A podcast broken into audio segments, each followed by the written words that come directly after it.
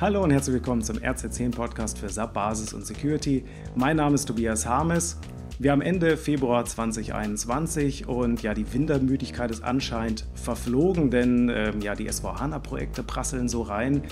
Und ich glaube, es ist eine gute Gelegenheit, so ein Projekt zu nutzen, um endlich die SAP GUI loszuwerden, um damit aufzuhören, für den Computer die Arbeit zu erledigen. Ja, Anfang des Monats habe ich die neue SAP GUI 7.7 ausprobiert hat jetzt auch ein neues Theme, Quartz und sogar ein Dark Mode. Eigentlich ganz nett. Eigentlich. Denn wenn ich auf die Oberflächen gucke, dann ist das natürlich immer noch ja, ein totaler Formular. Wir war, die Transaktionen sind altbacken und ja, vielleicht sind sie auch altbacken deshalb, weil sie für eine Zeit gebaut worden sind, in der Mitarbeiter irgendwie als Eingabecomputer, als Eingabemaschine auf zwei Beinen äh, angestellt worden sind. Was aus der Zeit gefallene Eingabeformulare für Konsequenzen haben können, das sieht man aktuell bei einem Gerichtsverfahren, was in den USA läuft. Da hat die Citibank geklagt, einer der Mitarbeiter hat da eine Überweisung in der Finanzsoftware ausgelöst, bei der er zwei Haken vergessen hatte, als er dieses Formular, dieses Eingabeformular benutzt hat, mit dem Effekt, dass 500 Millionen US-Dollar falsch überwiesen worden sind.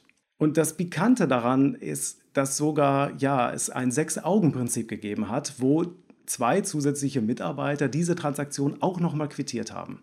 Und leider hat an keiner Stelle die Software davor gewarnt, was jetzt passieren würde, wenn der Mitarbeiter ja diese zwei Checkboxen nicht aktivieren würde. Als ich das gelesen habe, habe ich nochmal daran gedacht, okay, S4HANA, was ändert sich da? Ist das ist das einfach nur diese Oberfläche, weil es gibt natürlich jetzt schon die Analogie zur SAP-GUI, ne? diese komische Eingabemaske, die der Mitarbeiter da fehlerhaft benutzt hat und keiner hat so richtig gemerkt.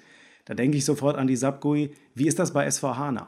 Und da ist mir auch nochmal aufgefallen, dass bei S4HANA sich ja auch wirklich Geschäftsprozesse ändern. Das heißt, es ändert sich nicht nur die Oberfläche, sondern auch, wie ist das ganze Vorgehen.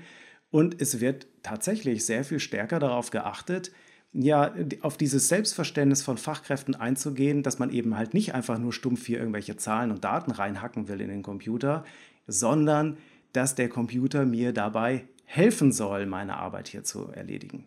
Wir sehen es aktuell in der Beratung. Äh, das Thema S4HANA ist voll in Fahrt und, und ich glaube, man sollte sich nicht die Chance hingehen lassen, genau auf dieser Reise jetzt möglichst diese alten Transaktionen, Oberflächen, Eingabeformulare loszuwerden. Also einerseits natürlich, damit man wirklich sicherstellt, dass also auch in Zukunft es Mitarbeiter gibt, die fehlerfrei, einigermaßen fehlerfrei mit diesem System umgehen können und nicht das Handbuch lesen die ganze Zeit. Aber auch, dass man wirklich in dieses, in dieses Setting kommt, also es will ja niemand dem Computer beim Arbeiten helfen, sondern ich will ja, dass der Computer mir bei der Arbeit hilft. Und dafür wäre eine neue Oberfläche und ja, S4HANA aus meiner Sicht genau das Richtige. Ja, vielleicht, ähm, wir, was machen wir in SVHANA-Projekten? Ähm, wir sind ja im Thema Berechtigung, äh, Basis und Security sehr stark unterwegs. Wir haben tatsächlich auch zum Beispiel Ansätze, wo wir coachen. Das heißt also, Mitarbeiter, Projektmanager in SVHANA-Projekten äh, unterstützen dabei, dass eben dieser diese Transition, dieser Übergang von den alten Transaktionen zur neuen Fiori-Oberfläche auch sicher und zuverlässig abgeht. Und äh, da bieten wir auch so Coaching-Modelle an. Also wenn übrigens auch für Dienstleister, weil die haben genau das gleiche Problem wie die Kunden, die SVH einsetzen wollen, äh, dass sich einfach viel ändert. Und ähm, das ist dann manchmal ja mit Schwierigkeiten verbunden. Also wen das interessiert, der kann sich gerne bei uns melden. Ich habe noch ein paar Webinarankündigungen und zwar, wir haben im März auch wieder Webinare. Wir haben ab dem 15. März äh, eine Solution Manager Serie wieder. Das sind drei Webinare mit ähm, verschiedensten Themen rund um den Solution Manager.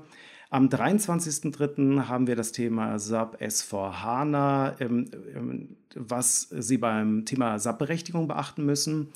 Und wir haben am 26.03. das Webinar zur automatisierten Benutzerverwaltung mit Identity Management.